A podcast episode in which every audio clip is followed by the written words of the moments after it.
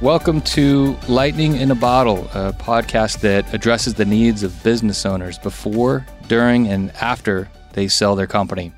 As a business owner, you owe it to yourself, your family, and your employees to know your options, to be informed, and to plan early. We hope you enjoy this program. And if you have any questions, feel free to drop us a line by visiting our team's website at www.ubs.com forward slash ATX.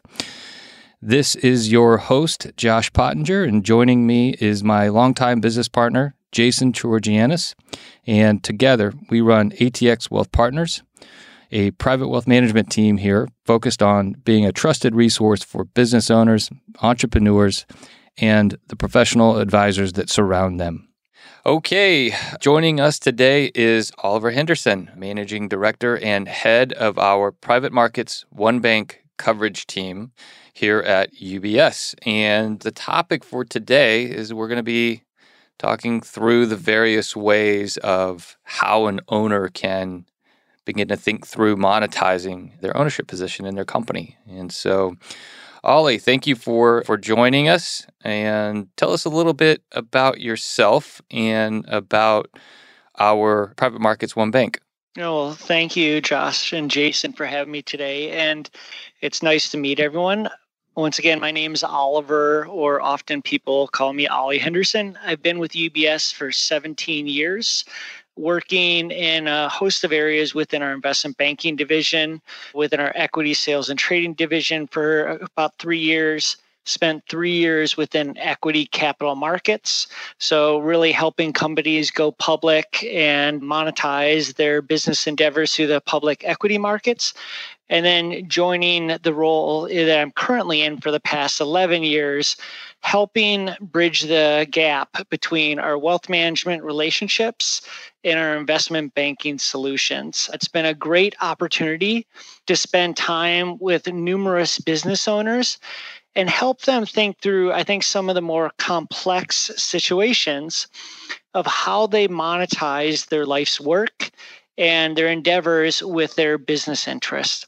So my team spends 90% plus of our time speaking with business owners, trying to understand their business, and then from there, really determine are they seeking, seeking liquidity in their business for them or their families, or are they just looking to find outside capital investments or partners to help them grow their business. So that's where we spend a lot of our time. It's always humbling, especially to hear how people have built their businesses, whether through multi generations of you know their family or some instances where it's been a high growth, fast moving, entrepreneurial type endeavor that has resulted in them having a very successful and viable business.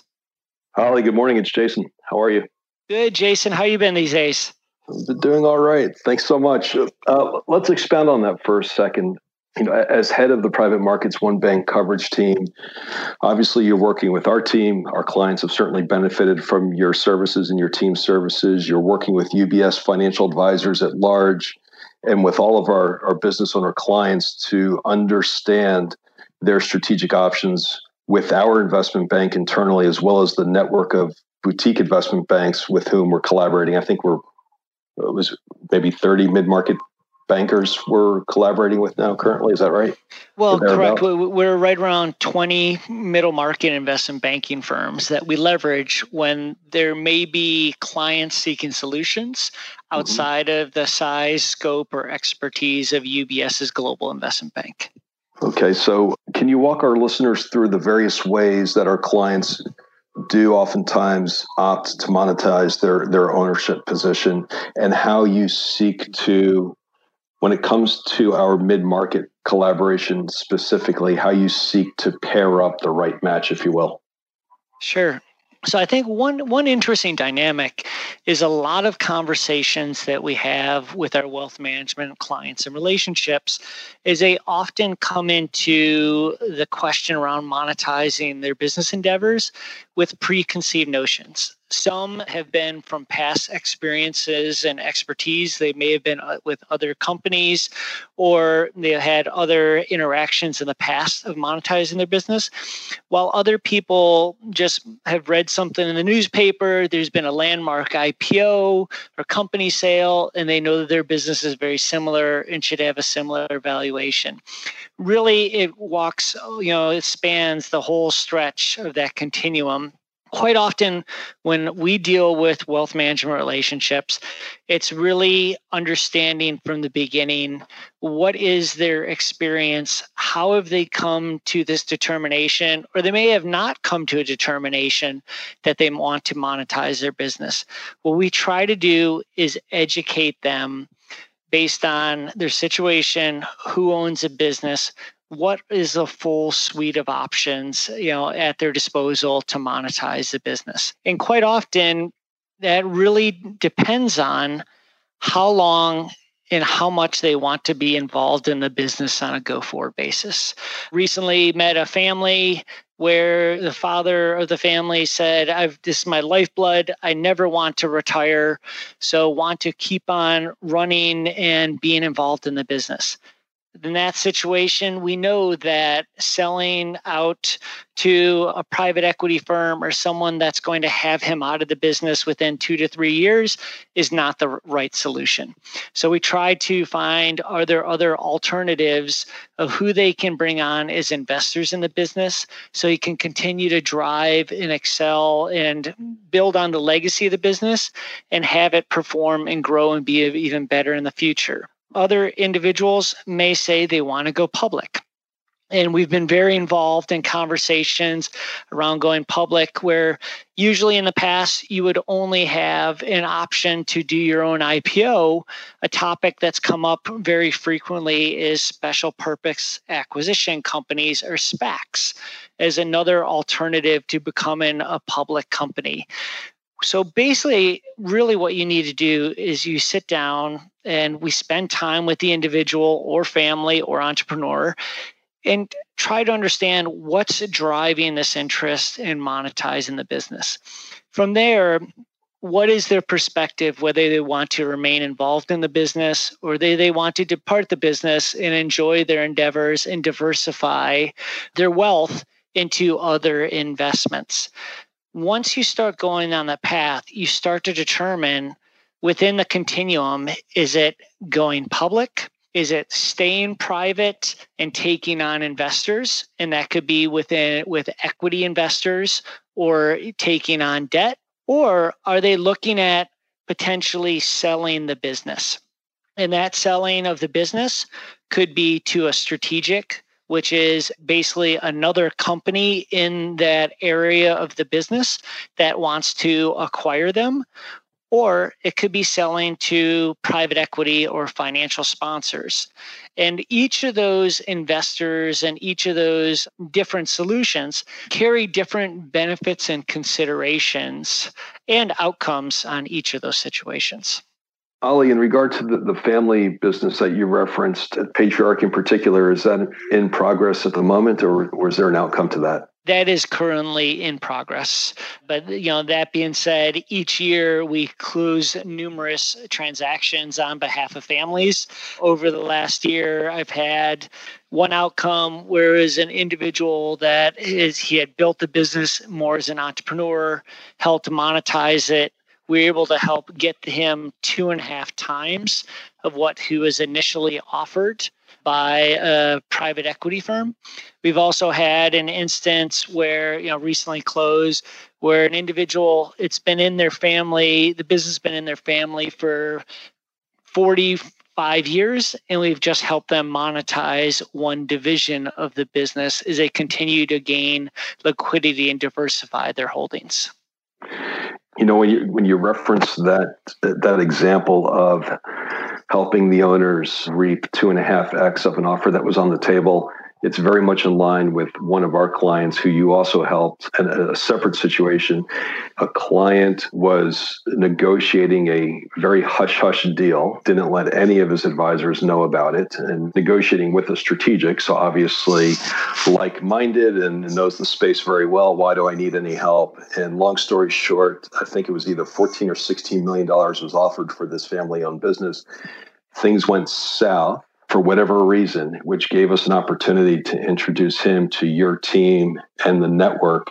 And within a year, he exited for 42 million. Same business, same fundamentals within that year. It was just uh, a point of it's worthwhile exploring your options in full. And then looking, I think that's a thing that I've found. There's there's many great, decent individuals running honest businesses. And quite often, when they come into a situation, especially if it's another strategic company in the sector, and more often than not, it's a larger company that's looking to acquire them, they view that things should be done on a handshake and not involve other parties that may be outside influences to create problems or slow down the process. And I think that's just, you know, you know, a lot of people the way they think. My point to them is if you're going to have a very significant event in your life, whether it's a major surgery, whether it's buying some your, your house, rarely do people do that solely on their own unless they've done it before. And I think that's where it helps to gain advice because you have to know what is the market? What are the parallels and dynamics that you should be aware of? Because quite often, this is a very large decision that you're unlikely to go through many times over down the road. And that's where at UBS, and I think the value of your team helping on the planning side, along with someone that understands the financial aspects of selling a business.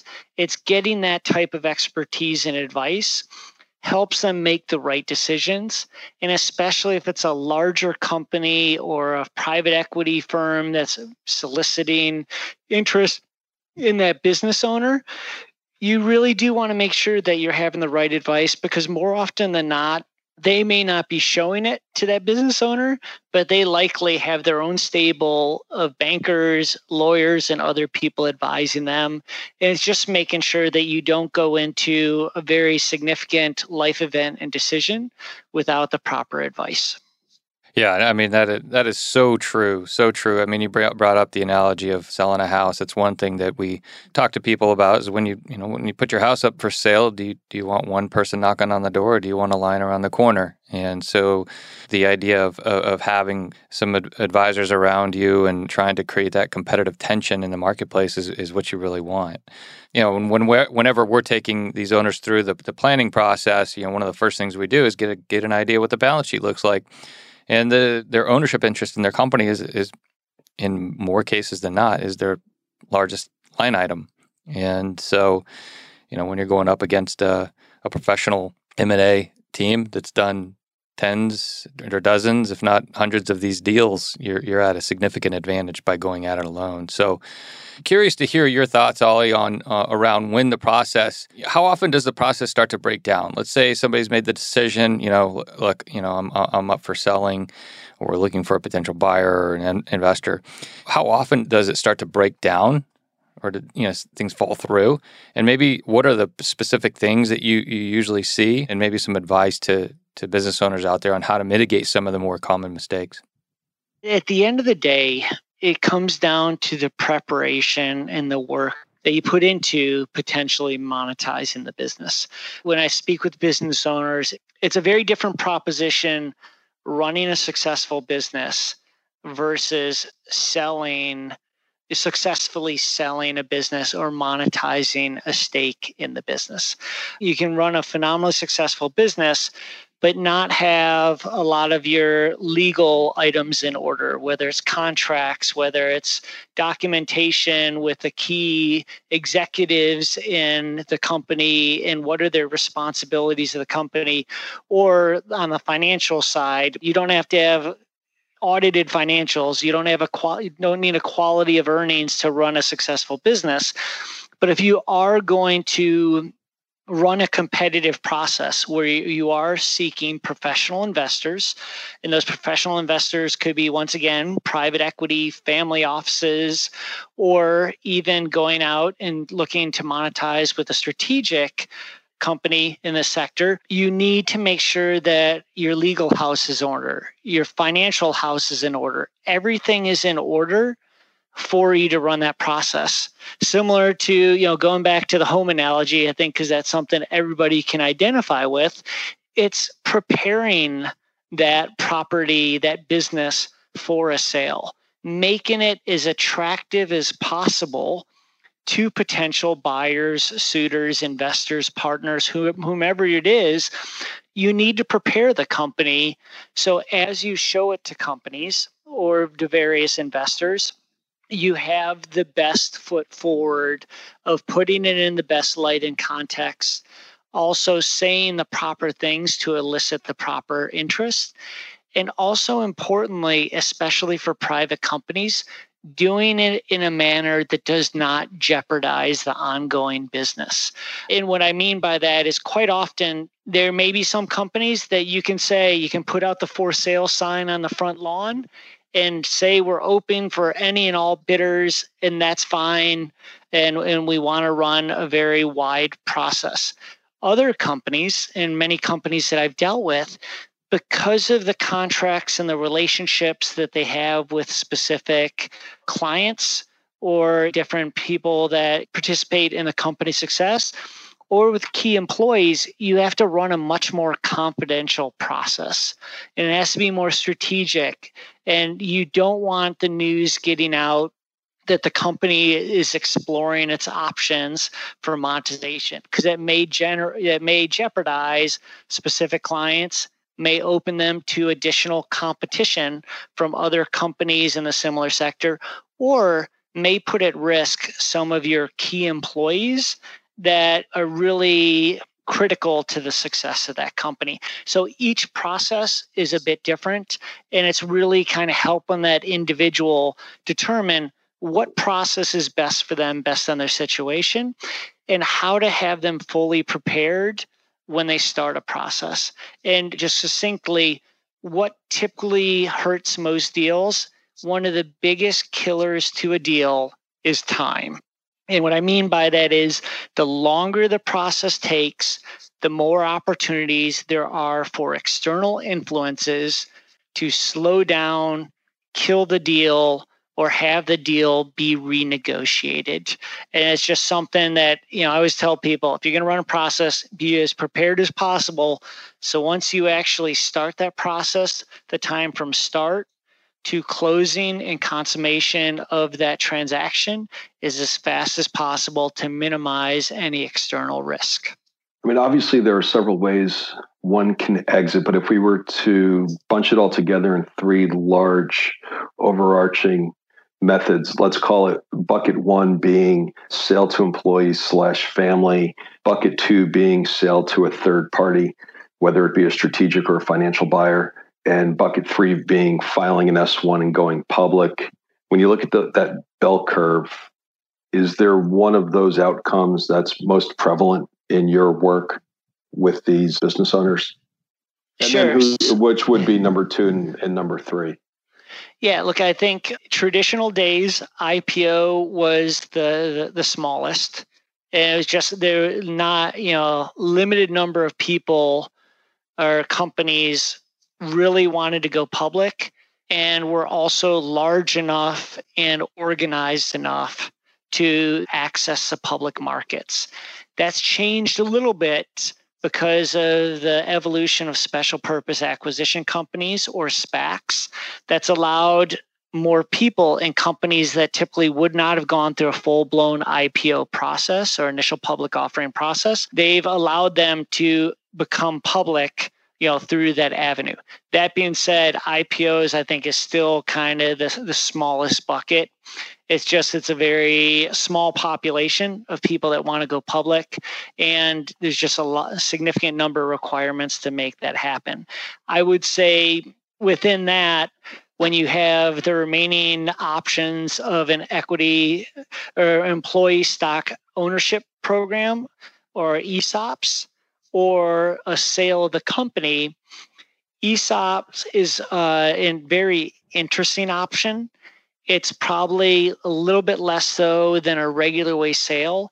And the reason for that is you know an ESOP where basically you take the company and instead of selling to a strategic or a financial buyer, once again a, a private equity firm or family office, you end up selling the company to your employees. That's a little bit smaller area one because not all companies are set up for that type of process. And two, it's also a smaller group of owners that say, I really like the advantageous tax treatment of an ESOP. And I want to sell to my employees and effectively give the company to the employees via the company's earnings over a couple years. Also, if an owner is going to sell to an ESOP, typically they really need to want to run the business for another five to six years minimum to affect that sale of the company to their employees. The sale option, I think, would be number one. And the reason for that is you just have the widest number of options through a sale process. You can sell to another company, a strategic, you can sell to a private equity firm, you can sell to a family office that may be invested in companies. So there's a significant number of options there. And also in a sale process, you have many different derivatives of that where you can end up selling a portion of the business and still keeping a stake and staying in the business and getting a second bite at the apple, you know, through another sale down the road. Or you can sell 100% of the business more often to a strategic. Oh, that's great. Thanks for walking us through that. That's very insightful. I think will be helpful for some of our listeners. You know, Ollie, I guess, you know, one thing that we, we should probably bring up since we're in the middle of it, which is the pandemic and COVID. And, you know, as we think about more about the future for our business owners that are, you know, in some cases struggling right now, perhaps we can start with what's kind of happening in the world of potential buyers just as a, re- as a result of what we're, the environment that we're in. And how have the buyers been reacting to all this? Is there, and, and a follow up to that question is, is, is there a difference between how a strategic would look at it versus a private equity or venture capital you know, or you know a professional investor would look at it? Sure. Look, I mean, the, the, pandemic has definitely had a significant impact in the current M&A market. And so we've really seen companies have to demonstrate a resilient business model through the pandemic to still be able to have a very successful offering in the current environment that we're in. Private equity firms and strategics have continued to have significant interest in companies, especially given the dislocation. They've determined that there's an opportunity to go out and continue to acquire companies in this environment, albeit being much more selective. Private equity firms have a significant amount of money or dry powder on the sidelines that they have to go out and acquire companies. So their interest has increased even more because if you think about it, earlier on in 2020, there was a pause in a lot of the deals. And so they still need to deploy that capital. So the interest there is very significant. Strategics are also looking to optimize and strengthen a lot of their operations during the pandemic. So, this has caused them to also be very active going out and looking for acquisitions. It has changed because companies that have not been able to perform during the pandemic they are going to be much more under a microscope for future transactions as people now believe what happened could happen again in the future. So you're really seeing companies stress tested based on that and potentially taking a more significant hit to the valuation that they would receive for their business if they do not perform well in this environment. Companies that have performed once again are getting a premium because just a much smaller group that have been able to show resilience and some of them actually excel in the in the current environment. Ollie, along those lines, there are companies that are clearly, ironically enough, that are flourishing in this environment where their businesses have grown year over year, maybe even because of COVID specifically. I'm thinking, you know, here in Austin, we have a somewhat strong CPG space, consumer packaged goods space. And when you look at the commentary from groceries and retailers and so forth, and you look at the sale of this product of that that product, it re- has really taken off year over year. And I'm wondering to what extent that year over year sales growth is being taken into consideration as a new baseline or where they're getting paid a multiple on those increased sales or is it being looked at upon the looked at upon the buyer as well this is covid specific that is why you had the bump up and we are we're going to discount that growth rate that covid related growth rate a little bit as we determine what we believe is a fair valuation for you that yeah, was I mean, bit, look, yeah, sorry, all over the place, but I think you got the gist of what I was asking. no, look, I mean, it, it, it's an interesting question, and it, it's a dynamic that I'm seeing firsthand. You look at online education or education technology. Exactly. Th- those are trends that are that are not going away. I've dealt over the last six months. We had a online food delivery company and even in those conversations, everyone admitted the explosive growth that they've had over the last year is not sustainable. And it really just comes down to each company of okay, what are are these longer term trends? Are these a bit of an aberration that it was a blip? It was nice, but you know that this is just not sustainable. You know, 300% growth in their business is not going to be 300% growth again and again. At the end of the day, investors are cognizant of that. They're realistic. People will try to pitch them, you know, on why this is sustainable and why it's going to continue on forever, but people see through that. And that's once again, I think where it comes into having the right advisor. And when we speak with clients, it's creating the story of what is sustainable. How is that attractive to potential acquirers or partners, investment partners? In what aspects of that business present continued growth opportunities and upside for an investor or an acquirer? I think that's quite often something that a number of business owners believe that is a little bit off kilter is they say i'm going to run the business. I'm going to get every bit of growth and make it as big as profitable as possible and then sell the company so i can get the highest valuation. And often you have to speak to somebody saying actually you don't want to get it to the end of the race where you've expended everything you're the biggest fastest best and then sell it because investors or acquirers won't give you the highest valuation at that point.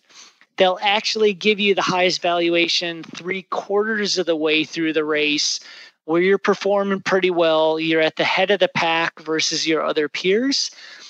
But they think they can run that last quarter of the race faster, better, and more efficient and that presents the upside to them acquiring or investing in the business. So you really want to be kind of three quarters of the way through the race with a lot of upside in the ability to go out and run down, run the super triathlon, whatever other race is the mm-hmm. opportunity for that investor to come in. And that's part of the art of the deal is making them believe that we're doing really good in this one race but oh by the way there's 10 other races that we can run out there. And as a combined entity we're really going to make you the best person in that race. And that's really kind of the psyche that you have to have i think to have a successful sale and transaction and invite the best partners or acquirers. Very well said Nice, nice, good stuff, Ollie. Thank you. It's just to kind of let's let's kind of tie all this up in a nice bow. How how would you bring these terms all together in terms of what a business owner and their financial advisor should be considering and working on now if they're thinking an exit maybe in the cards over the next call it 12 to 36 months? Sure. Look, I mean, I always tell business owners at the end of the day, the planning on the personal side has to be the bedrock of where you start.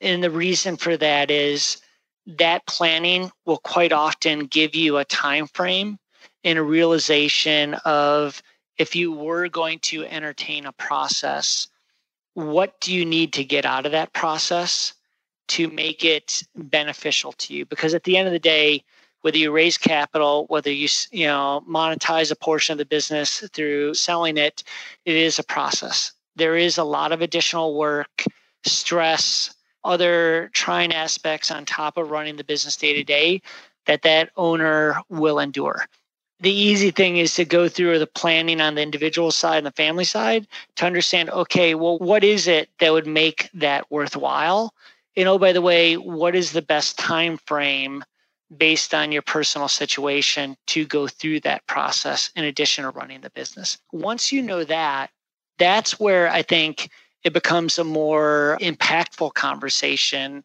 with someone on the corporate finance side. Because then they can say based on where the markets are in the next 12 months 24 months 36 months whatever it may be here are the things that you need to start thinking about to prepare the business. And what are the steps and if you did it today what type of outcome could you potentially expect for the business? And I, I, say, you know, we're always happy to have those conversations with companies that are operating profitable businesses because those are conversations that are very productive and in a half an hour's time frame we can give that owner a good sense of where the markets are how their sector is what are competitors doing and what what would a process look like for their individual situation for, the, for their company. When you marry that together based on what is the potential outcome of the monetization, the size and scope, with the right planning on the individual side, I find that a business owner is in much better position to come to a very thoughtful decision on whether now is the right time or should they wait another two years, three years. And honestly, some companies I meet with and talk to, I tell them there's no reason to go put yourself through a process. You're running a great business. The family continues to be interested in it. It's a great legacy within the community. And it's providing every amount of liquidity and wealth that you need to keep your family safe and healthy and take care of your employees. Continue to run it. And when there is a time period that changes, whether it's personal health, within the community, whatever it is, then then we're happy to discuss and get you to the right spot. That being said, I would say for your clients, if it's an operating profitable business, our team is always happy to have those conversations to help guide our wealth management relationships on what are their potential options and solutions. Right.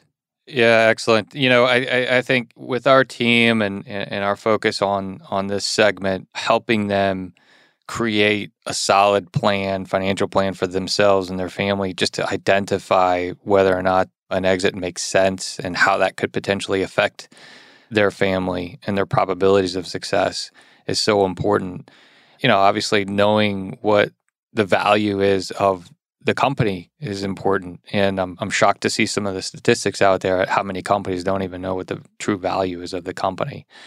And then lastly is some mechanism or some way for an owner to figure out whether or not the business is ready, if they're ready personally, and if the business is, is an attractive entity for a potential acquirer.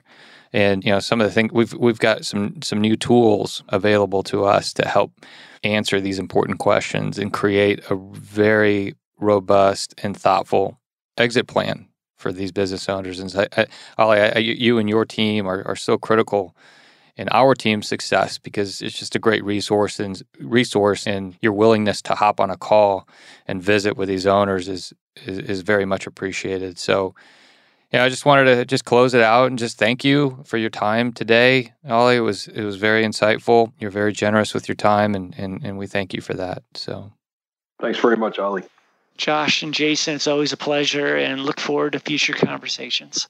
Okay, great. Thank you. Well, this is Josh Pottinger and Jason Chorogianis. And remember this know your options, be informed, and plan early. Until next time, take care.